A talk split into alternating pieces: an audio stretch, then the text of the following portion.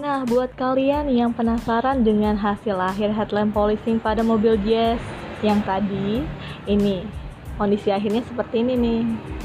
Terus kalau misalnya kalian penasaran gimana kondisi awalnya itu ada di gambar di atas.